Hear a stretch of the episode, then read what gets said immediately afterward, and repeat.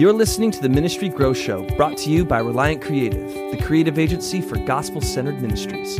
Find out more at reliantcreative.org. Welcome to the Ministry Growth Show, a podcast dedicated to helping churches and ministries grow and make more effective impacts for the kingdom of God in an ever changing digital world. Whether you're building and growing a gospel centered ministry or leading a church, if you want insight into the strategies, struggles, challenges, and successes other ministry leaders, you've come to the right place.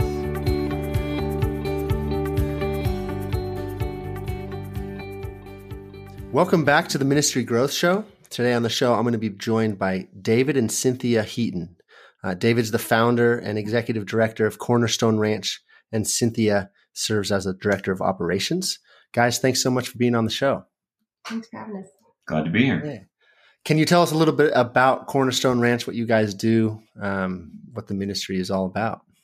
Yeah, for sure. Cornerstone is a home and a day program for adults with special needs. So that's things like Down syndrome, autism, cerebral palsy. And it kind of answers this big question of what happens when people with special needs graduate from high school. And unfortunately, there's not a lot for them. Um, and then the, the eventual question becomes what are parents going to do as they age and they can't care for their uh, adult children with special needs? Where do they go? What do they do? And we kind of felt like that um, was an issue and, and felt like people with special needs weren't living the abundant life that God created them for.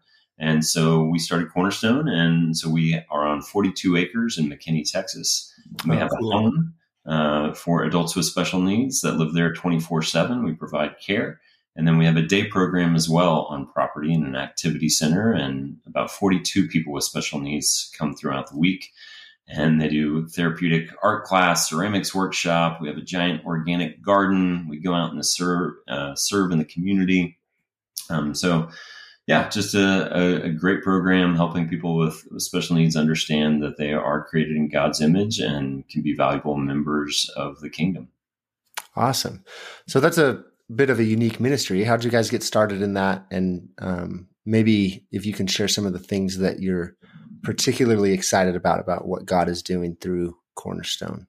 Yeah, we can kind of walk you through the the story. It is very much a story of God's faithfulness, um, and I think like like most good stories, it starts with a girl. Um, so we were freshmen in college, and and I saw Cynthia walking down the hall and she was wearing a Young Life shirt. And I, I, came to Christ through Young Life when I was in high school. And so I said, Hey, I, I did Young Life. And she said, Well, I'm going to Young Life thing right now. Do you want to come? And I thought, She's cute. Sure, I'll go. And, uh, and she said, Well, it's not typical, you know, Young Life ministry. It's for, for kids with special needs.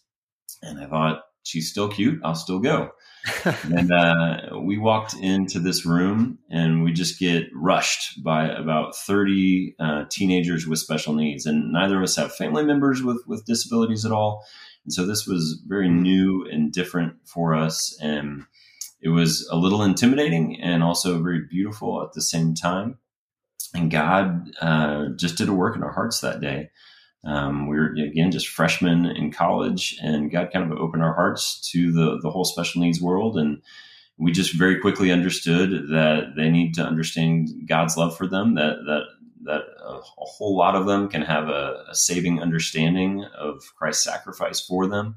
Mm-hmm. Um, so our, our college experience was very much you know, how can we hang out with our friends with special needs? Not so much like frat parties or, or trips right. to the beach, but how can we get kids to go to camp with us? And who can we take to the movies this weekend? Um, but kind of during that time we understood those things that i talked about previously of understanding like what happens to them after high school you know? And unfortunately you know the vast majority of people with special needs when they graduate high school there's really nothing for them. So you know mm. we see the 1% that's maybe bagging groceries at the supermarket but 99% of everyone else with a disability is kind of sitting on a couch being babysat by the television. And then when their parents can't care for them anymore, they get thrown into a state system mm. um, that that has um, not not great care. There's a, there's a few good state funded homes out there, but for the most part, um, they aren't they aren't very safe. So we just felt like God was calling us to to do something more, and so um, we got married in between our junior and senior year in college, and um, and so, right when we graduated, we took in three of uh, our Young Life kids. They were uh, just a couple Oh, years wow. younger than us, so we were 21 and instantaneous parents of three, um, and it was great. It was it was a little messy, um, like like acts of God often are in human form as as we try to delve into to our callings. Um, but but it was great. We loved it.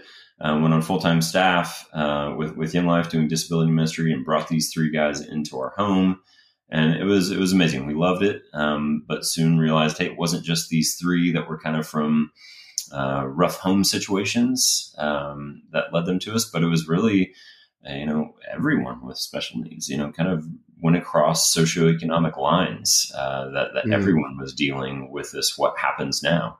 Um, after their their children graduated high school. So we uh, did a lot of praying, and um, and we bought 42 acres, um, just kind of on a, uh outside rural edge of, a, of the Dallas area, and Okay. built this home, and and that kind of started our our whole journey for full time Cornerstone, where it is now. Well, it's already a, such a unique ministry, and uh, you guys are working in a space that's such an under, underserved part of ministry, right? Like the Mhm. the special needs community is so underserved. I don't know much about that space, but from what I've heard, it's just incredibly underserved, and so you have that uniqueness about this ministry, but then also to have you guys who don't have some type of um, upbringing or family history that had a special needs background, that make, seems to make it even more unique. Like in most cases, it seems like that I've run into people get into this community or this serving this need because oh uh, you know i have special needs background with my family or a, a sister or a brother or whatever it is. And so um, that's just really cool to see you guys god working in your hearts early on and saying this is what i have for you and being obedient to that even though your experience didn't um, play into that at all Yeah, you know, I- I think God was very gracious in the fact that He brought us both together at the same time. You know, it's not this wasn't my particular calling that I kind of drug her along or or her Right. thing because she had a brother or something, and and I had to kind of join in unwillingly. But God was very gracious in that um, He kind of uh, opened our hearts to this simultaneously together. Yeah, and I Hmm. think that, you know, just seeing God's hand in all of it has been really motivating for us, I think, in ministry, because I think this is kind of a little, again, off topic, but being married in ministry can be a challenge. Um, but, you know, knowing that God had orchestrated this, like He placed us in that Yeah. to, you know, come together to do this ministry. Um, and something that David didn't really touch on, like one of the really neat ways that God kind of began to formulate this dream inside of us was um, we were traveling to a conference in college, um, this worship conference, and we were driving past all of these fields. And um, and at this point, we'd already been doing the Young Life ministry with people with special needs for a couple of years.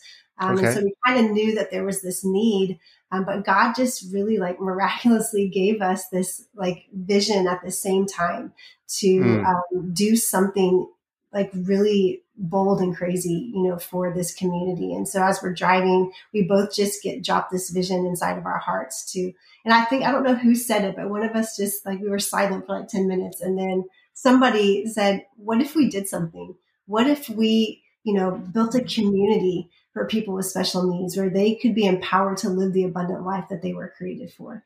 And so we mm-hmm. began just like in that moment, like writing down what the volunteer program could look like and how, you know, how we would just build this community. And so God just dropped that in our hearts. And so, you know, what one of the questions that you asked is like, what are we excited for? You know, and you know, because we see God working in amazing ways right now Mhm. at Cornerstone.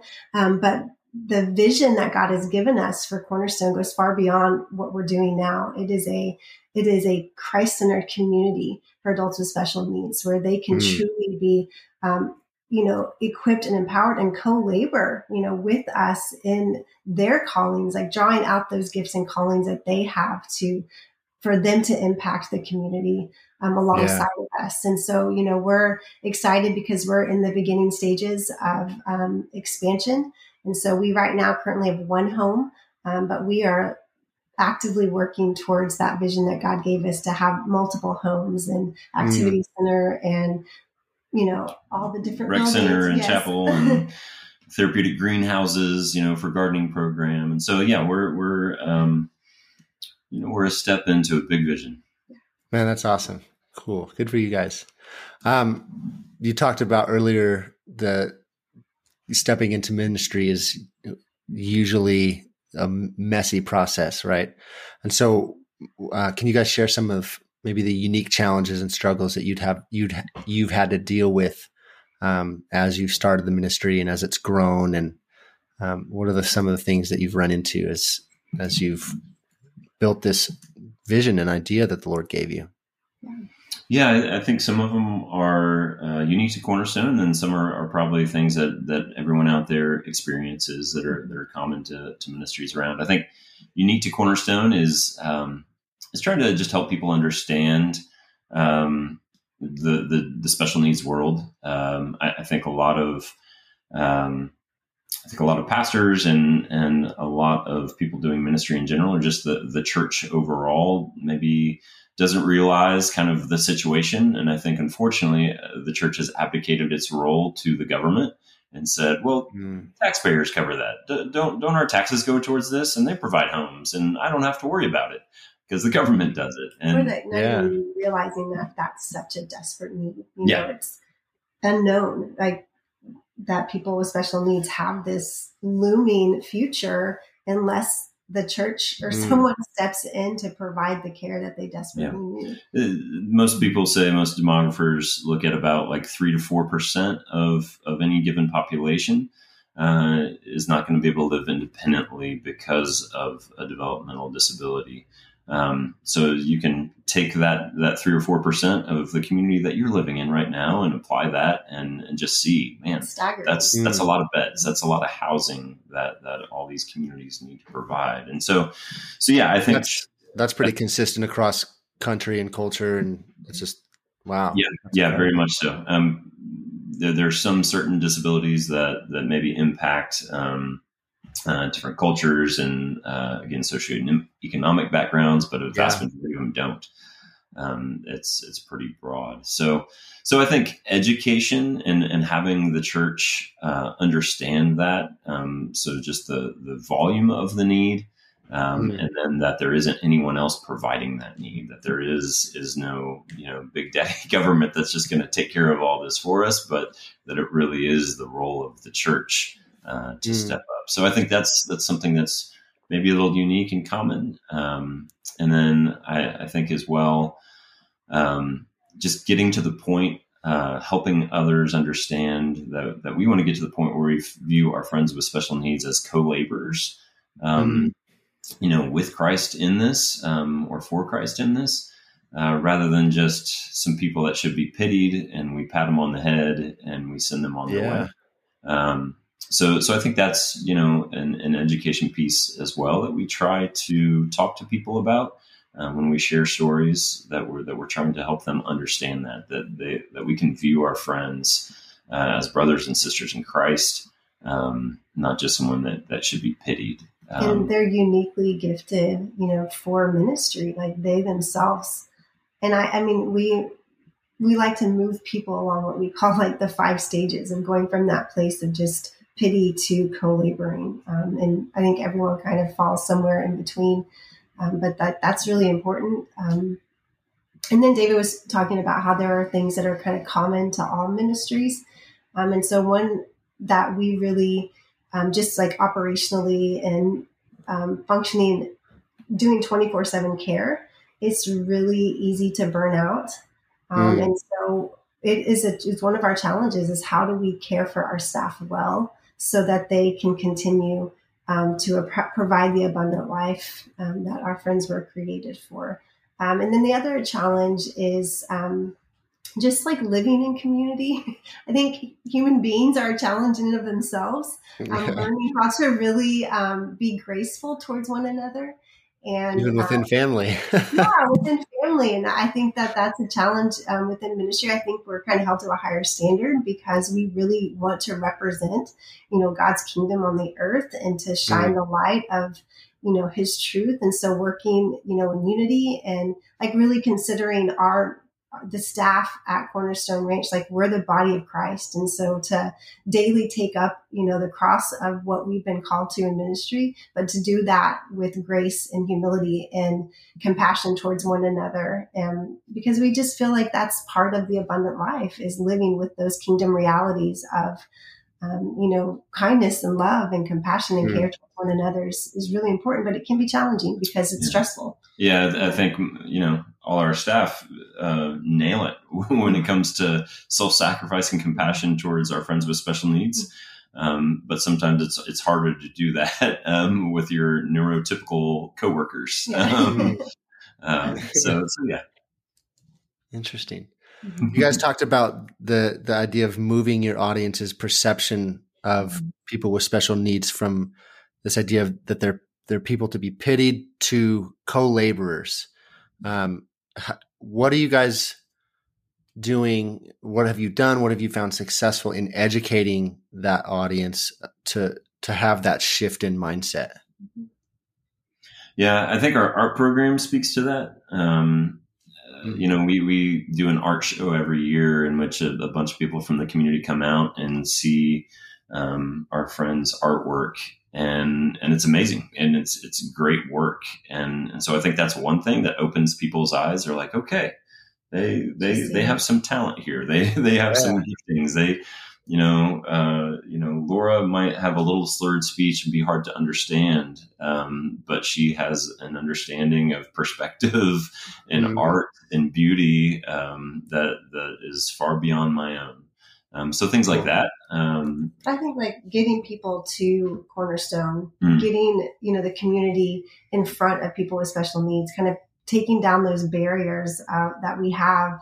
You know, maybe it's fear, it's ignorance, whatever. We we don't. If you're not around people with special needs, you're going to have a lot of different you know, perceptions that most likely aren't true. And yeah. so to really kind of bring that barrier down by getting people connected to Cornerstone, getting out to the ranch, and then also the other part of that is taking our we call them ranchers at Cornerstone. All of our participants that come to our program, we call them ranchers. so getting our ranchers into the community is also very important. And so one of like the big pillars of um, our operations is um, really serving the community, our friends serving the community. And so we participate in Meals on Wheels. Um, in the past, we have gone to churches and fold bulletins, but anything that we can do, and we we partner with other nonprofits um, uh, to get our friends with special needs into the community, serving others. Because again, that that moves that perspective and shifts people to really come to understand that they are created with the capacity and the ability to not only be creative and you know, understand art, but to also serve others, just as, you know, we're called to serve. Our friends are also called to serve others. And I think, I think when, when people see, oh, they're, they're serving more than I do. Um, yeah. It kind of flips the the idea on its head of like, oh, we need to serve them. But mm-hmm. then instead we say, no, we're going to go out and serve. Like they have gifts, they have talents. They might work a little slower in some things. We might not be able to do some certain things that others do but we're not just going to sit back and be on the receiving end of service, but we're going to go out and, and make an impact on our community. And I think when people see that and they interact with it, mm-hmm. it does help them understand better. Um, uh, yeah, and I think that speaks to, to a lot of different types of ministries of, of people that might hear this one day. Of if you're doing, you know, ministry with homeless, if you're if you're working with different groups, that people do typically just jump to some certain conclusion or a very um, thin embodiment of what that person looks like or their experience. Um, I, I, would just encourage people to get face to face interaction as much as possible um, because no one tells that better than the actual people that need to break yeah. Um, some of those stereotypes themselves. So, um, yeah, getting getting interaction is huge. Hmm. Man, that's awesome. Thank you guys.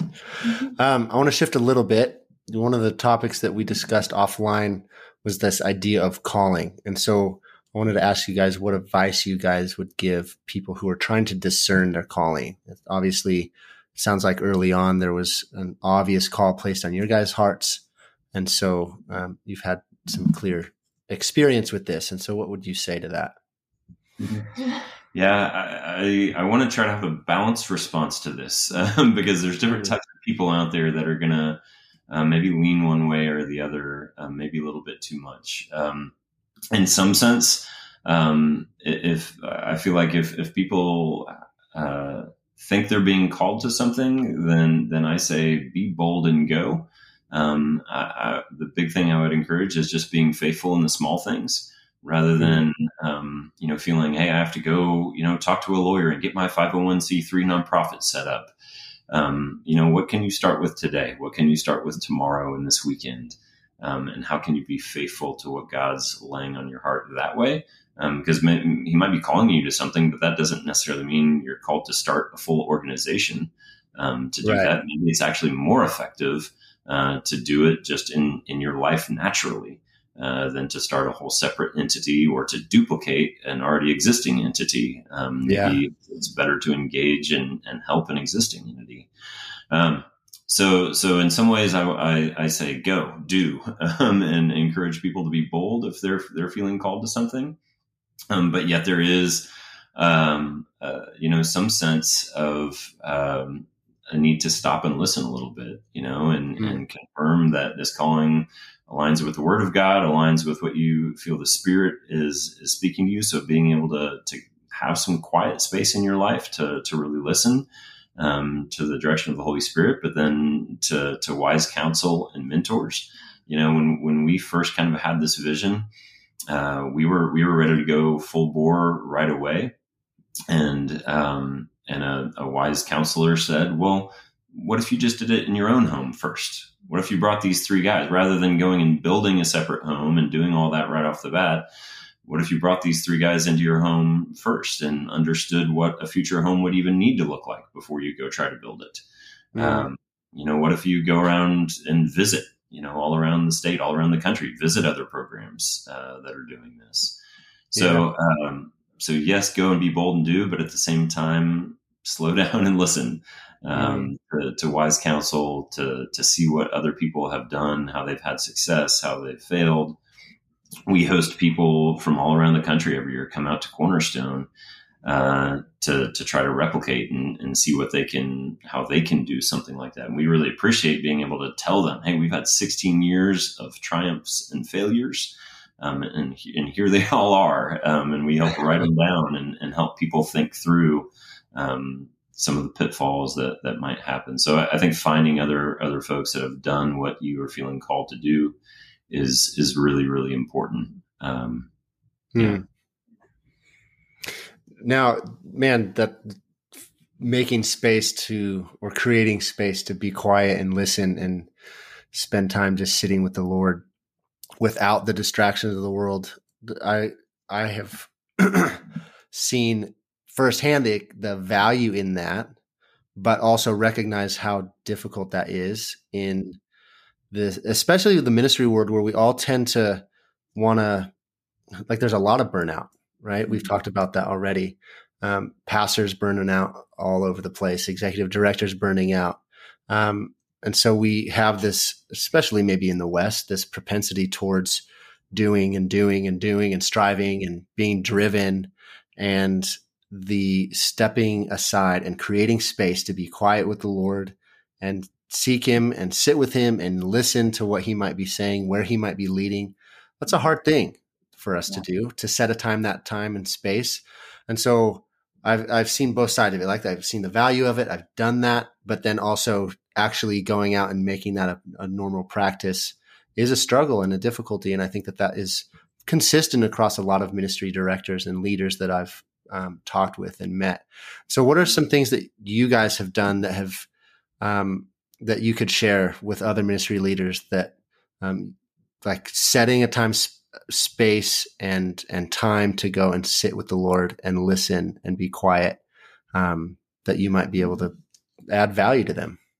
Yeah, I mean, I just want to just highlight again like how important that is. I mean, God mm. created you know, our weekly cycle with a day of rest, you know, like mm. it's how God kind of patterns that for us. And I think that it's important that we follow that pattern because burnout is, is going to happen. We experienced that after five years of doing Cornerstone Ranch, living full time.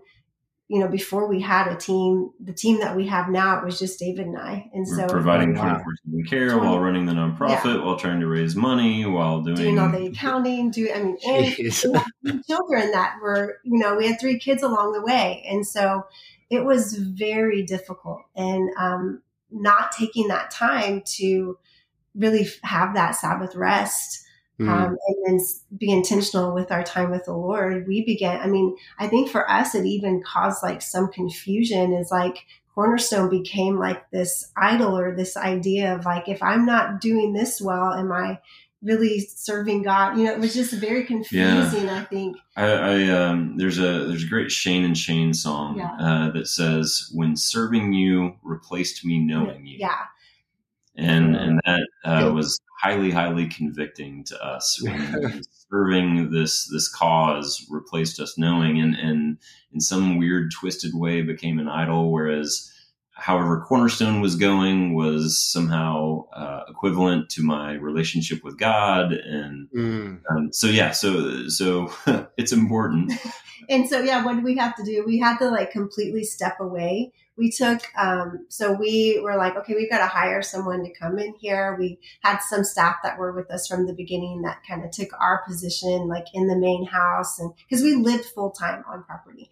And um, so we took some time away and literally had to remove ourselves from the ministry, just remain on the board to make sure the mission, you know, was there and it didn't completely stop. Um, but then we took a full year, like we were thankfully Mhm. able to do this, but we took a full year of a sabbatical year where we um, just rested and got to know each other again and got to know the Lord again. Um, and then our, our role at Cornerstone kind of shifted and changed. We were on the board um, at that time, and that kind of was our role for the next five or six years. And then um, four or five years ago, we've stepped back and operationally and now are in the kind of the roles we are now. But God had to really do, um, you know, a work in our hearts and kind of equip us for this next season and this next phase of ministry. Um, but it was during that time that we really kind of understood the importance of abiding. And that, as you were even saying that a second ago, like John 15 just kept coming, you know, in my head of what Jesus says that I'm the vine and you are the branches. Like abide in me, because apart from me, you can do nothing. You're not going to bear any fruit. And so, Mm. like again, we cannot stress enough the importance of making that time, setting aside every week, you know, setting time aside to to care for your marriage. And that one thing that we were told early on, or at least I don't know if you remember this, but it's like your ministry is only as effective as your marriage, you know, and like how to like really protect and guard and keep um, this relationship because in biblical understanding, like this is the relationship that best reflects the image of God um, to Yeah. others. And so we've really got to protect that. Um, And I would say that that's important in board recruitment, elder recruitment, uh, that they understand that. Um, I, I think if your if your board or your elder crew doesn't understand that, then then there needs to be some work and education and um, helping them, yeah, understand that that you you will burn out and you'll be gone, um, and and your organization, your ministry will suffer for it um, if if they aren't on board and they aren't willing to support that. And I think from Mm. us, um, you know, because of our experience with burnout, like it really better equipped us to be able to care for our staff. And so, how do Yeah. we implement, you know, what we've learned um, into caring for our staff? Because that's really one of our top priorities. Like, yes, we are called to. Like our mission is to empower adults with special needs to live the abundant life they were created for. But if our staff isn't experiencing that abundant life, how can we expect them to be able to pour that into our ranchers that we serve? And so it is like one of our Mm. highest priorities as an organization to um, provide abundant life for our staff. And so we do that, I think, um, kind of practically on an organization side of having really clear expectations um, and really clear job descriptions and um, then also just providing like all of the um, HR, you know, things like everything's in order. There's structure, there's strategy, there's positions, there's roles. Um, but then on the other side of that, then we are pouring into them spiritually.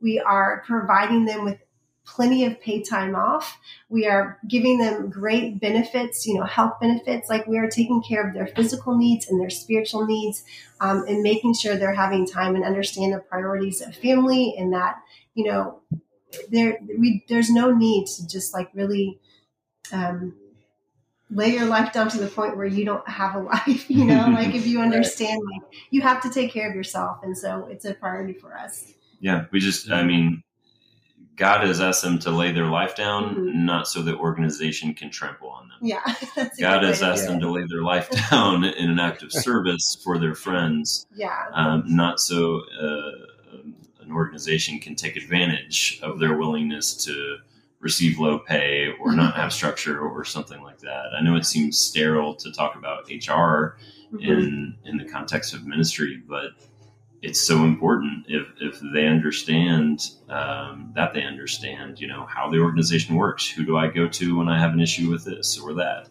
Um, Yeah.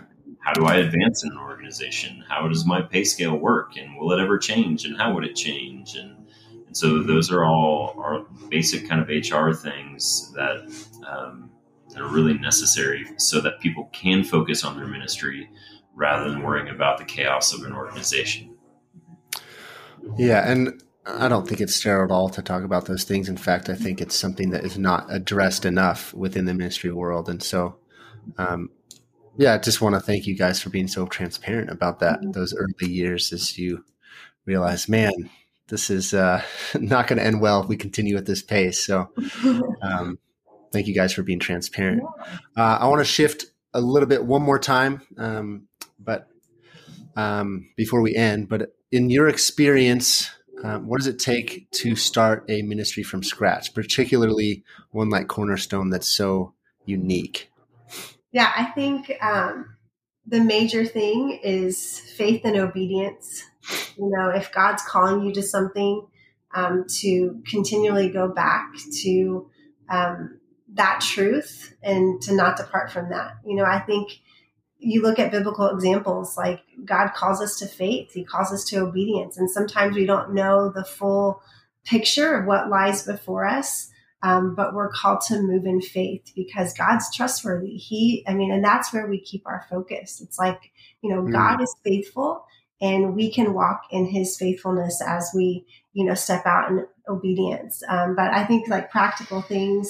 Yeah, I think a support system in Yeah. place, and so I, I think there's there's organizational support that comes again through a board of directors or an elder board or deacons, but but I think even personal support that goes beyond that um, of just knowing that you, whether it be family or close friends, um, that really are going to be there for you. Um, those those wise counselors that are going to be there for you personally as well as organizationally um, is is vital um, because what may start as something you feel like you can handle on your own. Um, I think typically the way God works is, is it doesn't always remain that way, and it's a, it is a quote unquote God-sized vision. You know, something that's bigger Right. than you can do in your own power. Um, so having a, a strong support network um, around you and a, and a humility and willingness to um, to listen to them and to take advice and um, yeah, to, to be humble throughout the the process is is important for sure. Yeah. And I think, you know, I was thinking as he was talking, like that perfect balance of boldness and humility, of like stepping out with bold faith, but also being humble enough to know that, like David said, you're not going to be able to do this on your own. Like if this is a God calling and a God vision, then um, yes, he's equipped you and he's called you, but Mm, it's his it belongs to him. And so like just that humility of having open hands and being willing to pivot or transition or or, or move how he ca- he calls you. And I, I one thing that i also learned early on was that like when we started i was like we're going to live at cornerstone ranch forever. You know we built the house like with our kids in mind that we're Mhm. going to be here. And and then you know like i said earlier like five years in we're like we're burnt out. We need a this isn't how it's going to be. And, and god um, you know at that point was showing me that he's working in seasons and mm, that we shouldn't hold too tightly to things, um, you know, with our hands open, trusting in the process, trusting in um, just his timing for everything. You know, like David's very visionary, like he sees it, and, you know, sometimes when you're so visionary, you want it to happen right away. But you know, the a lot of times it's it's a journey, and um, you're having to to overcome challenges. You're having to learn. You're having to to have that own personal growth along the way. Mm-hmm. Um, and so, just trusting that God's faithful yeah. in the timing. taking a, I think taking a stewardship mindset of, yeah. of hey, God, this is an amazing ministry you're building here. If you have someone else that you want to run this, show them to me. Bring them. Yeah. you know, um, replace me whenever you want. I'm I'm a steward of what mm-hmm. you're doing here, and and that's it. Um, mm. If there's someone that's more equipped or, or better skilled in these certain areas uh, for these for different aspects of the ministry, um, then I'm I'm willing to to move on to whatever you want me to do. Um, so I think thinking when we see ourselves as stewards uh, rather than than founders or or owners and we're the ones responsible for everything. Um, mm. we start to edge God out of the picture a little bit. Mm-hmm. Okay. And then I also would say, like another thing that's always been super motivating for me um, when things are hard and when they're challenging is to just have a kingdom mindset. Um, you know, yes, I mean it belongs to God; it's for God, um, but even like, and I think this goes for everything that you do in your life, whatever ministry God's called you, whether it's just in your workplace or you're starting, you know, a nonprofit feeding homeless, whatever it is, is that it is all about God's glory and advancing his kingdom. So when mm. everything that you do rolls up to that foundational truth, then it's motivation um, to work through and press through whatever problem, you know, that you might be facing whatever challenge. Mm. Now, you, you guys mentioned at the beginning you were with Young Life or, or Youth for Christ? Young Life, Young Life for a few Young years. Life. Okay, so as you started this ministry, did you were you able to come along in partnership with them to help and have them help you get this thing kicked off the ground, or was it a new thing altogether? Like what did that? Yeah, it was a new thing, completely separate. Um, you know, Young Life does an amazing job, but they are definitely focused on teens and, and teenagers, right. and, and, we were kind of working with folks as they were moving out of that phase into adulthood, and um, so it's just a, a, different mission. Okay. Okay. Cool. Um, have you guys found it difficult to fundraise in this space, like this already unique ministry, on top of the fact that you're working in an underserved space? There's not a lot of um, the, you've got those skewed or or misrepresented perceptions um, that we talked about earlier. Is fundraising difficult? Fundraising, um, I think it was more difficult, definitely early on. Um, you know, again, yeah, like you said, people don't understand necessarily the need, um, but then also uh, there's a lot of funds to raise um, mm. when you have really low staff to participant ratios, and that's what we need. You know, some ministries you can have, you know, uh, one staff person to to 20 or 30 or however many people yeah. you're serving, but for the special needs world, some of our folks need a one to one. Some, some of our folks need someone standing right by them all day long because they might have a seizure and fall and hit the ground. So there has to be someone right there all the time. Um, and some are, you know, more of a one to three ratio, one to five ratio. So there's a lot of staff, which, uh, you know, is our big, biggest expense. And so there's, there is a lot of money to raise. The, the issue, I think, in, um, with foundations and certain traditional funding mechanisms is that our numbers, you know, uh, aren't as high. You know, they can think, well, I can give a few thousand dollars here, and I'm going to serve a. It'll be a school lunch program that's going to serve mm-hmm. thousands, which is good and great and necessary. Um, or you can give a thousand or two thousand or whatever to Cornerstone, and it's only going to serve a smaller number of people. So, yeah, um, I think that was it was difficult at first until people understood again, like the the the intensity of the care that we provide and the staff ratios to make that happen in a safe manner. And and I think the way around that has been telling stories. Um, and, mm. and storytelling is is really all we do now. And and I think it's important for ministries to focus on not so much their own story. Um, I, I've found that our donors they, they don't care as much about our organization or organizational goals and and I've had very very few people over the years ask you know to look at our finances or anything they mm-hmm. want to know the stories of impact people give to impact and urgency um, and and that's about it. Um, you know, yeah. Um, and so you know, our, our people have amazing stories and God is transforming their lives in very tangible ways. And so if we can tell those stories verbally, if we can share those stories by having our friends with special needs, uh, have, you know, face to face contact, and then, you know, video is a great thing as well.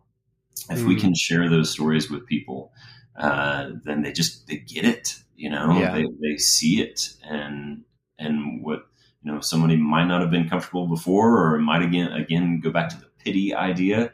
Uh, you know, mm-hmm. something that might have been a, well, I feel sorry for this whole thing. I'll, I'll throw a couple thousand dollars your way. All of a sudden becomes someone who wants to give fifty thousand or a hundred thousand dollars because mm-hmm. they've gotten into the story and see the the great need. Yeah, man, you're speaking my language now. Awesome, that's so cool. That's good to see that you guys are doing that. Um, and that was going to transition into one of my next questions as far as like how do you communicate to your donor base and, and what are you doing um, specifically in that fundraising space? Can you share? We'll just skip down to that next question because you kind of answered some of those earlier ones. But what are some of the ways um, you've seen story and storytelling have a positive impact in your ministry and fundraising? And can you share maybe a story or two that you've um, seen God work to transform real life that you've shared with your audience that has resulted in them saying, Hey, I see the need. I see the value in what you guys are doing. We want to be a part of, of that, whether it's financially or through volunteer work or, or, or otherwise. Yeah. Yeah. I think, um, you know, we, we've had a lot of great successes and, and those speak well, but we've had some hard times and we've had some tragedy um, with some of our, our, participants and their their families, and mm. and I think that has um, resonated. You know, we have a young lady that that lost her mom, and you know she has special needs, and her mom had passed away, and her dad wasn't mm. really set up to care for her well. They'd been divorced for a long time. Um, and so, you know, when her mom came to us and said, "Hey, I have the stage four cancer diagnosis, and and I I don't know where my daughter is going to go. Um, and we were able to say, Hey, we've got her, you know, it's hmm. okay. Mm. And she was able to, to pass away. Cynthia was, was there the, the day before, um, you know, and some of her last words were, I'm so glad, you know, my daughter has a place. Mm. Um, and so to, to be able to share that with people and, and I think it, people, particularly mothers just resonate so much um, with under you know that idea of hey I want I'd want my kids to know that they're you know I'd want to know that my kids are safe. Yeah. Um, so I want to support this organization that's helping that helps this mom know that her you know kid was safe. So I think um, you know we we like to think that everything we're doing is so unique and so specific, um, but God has all wired us with some um, some very basic compassionate uh, motivations mm. and, and i think there's different ways in which all our ministries no matter how unique they may seem all come back to some of these foundational systems god has placed in all of us um, and so if we can tell the stories particularly not to manipulate but because they're true right. it's life um, if we can tell those stories that resonate um, you know it, you know telling someone about how art class helps uh, hold a paintbrush, which also helps hold a fork, which helps one of our young guys feed himself. That's really cool, but it doesn't always resonate with everyone, um, right? You know, because it doesn't go. It's it's functional and it's practical and it's important, um, but as it doesn't get to that core level of understanding of humanity. I was I was an English mm-hmm. teacher for a while, so you know we ask in English class all these questions of, of what does it mean to be human, and um, mm-hmm. you know what is what is our purpose on Earth, and and I think um, really that's what it comes down to is is helping um, our donors and our supporters um, understand how we're answering those questions with with our participants. Hmm. Man, that's incredible. Thank you guys for sharing. Um, I think that's about all the time we have. Can I pray for you guys in your ministry? That'd be great. All right, Father, I just uh, I lift up David and Cynthia uh, and Cornerstone Ranch. I thank you so much for all that you are obviously doing through these two and their obedience to you and their amazing ministry. Lord, you've given them an um, incredible vision and dream, and uh, as they continue to dream and cast vision and and build towards the future um, of what could be. I pray that you would guide and lead them, that they would make sure that they're taking that time to step aside and be silent and hear your voice and follow um, your leading and your direction. Uh, thank you so much that we get to be a part of what you're doing, that you've invited us into this redemptive story and in all the unique and amazing ways, Father. And so, uh, yeah, thank you for all you've done through Cornerstone Ranch and David and Cynthia. And uh, we just uh, I pray that this this episode would um, be of, of value to ministry leaders, that they would see that um, that the insights and expertise and experience that David and Cynthia have um, would just uh, encourage somebody, um, shine light on something that, that maybe a ministry leader out there is struggling with or or feeling burnt out. Um, that they would hear this and be encouraged. Lord, we love you, and thank you so much for all you're doing. In Jesus' name, Amen. Amen. Amen. All right, guys. Thanks so much for being on the show. We really appreciate it, and uh, yeah, we'll be in touch. Um, if people want to get a hold of you or learn more about Cornerstone Ranch, how can they do that? Yeah, just the, the website's the best way. Um, it's cornerstone-ranch.com. Okay, cool. All right. Thanks, guys. Thank, Thank you so much. Thank you for listening to this episode of the Ministry Growth Show. If you enjoyed it, we'd appreciate it if you rate and or review us on the iTunes store. And make sure you subscribe so you never miss an episode. If you have a story to share with other ministry directors and pastors, or know someone who would be an incredible guest on the Ministry Growth Show, let us know. We love connecting with ministry executives and sharing their wisdom and insight with our audience. Just send us an email at info at reliantcreative.org. And lastly, if you need help telling your ministry story, we would love to share how we can help in that process. Check out Reliant Creative at reliantcreative.org. See you next time.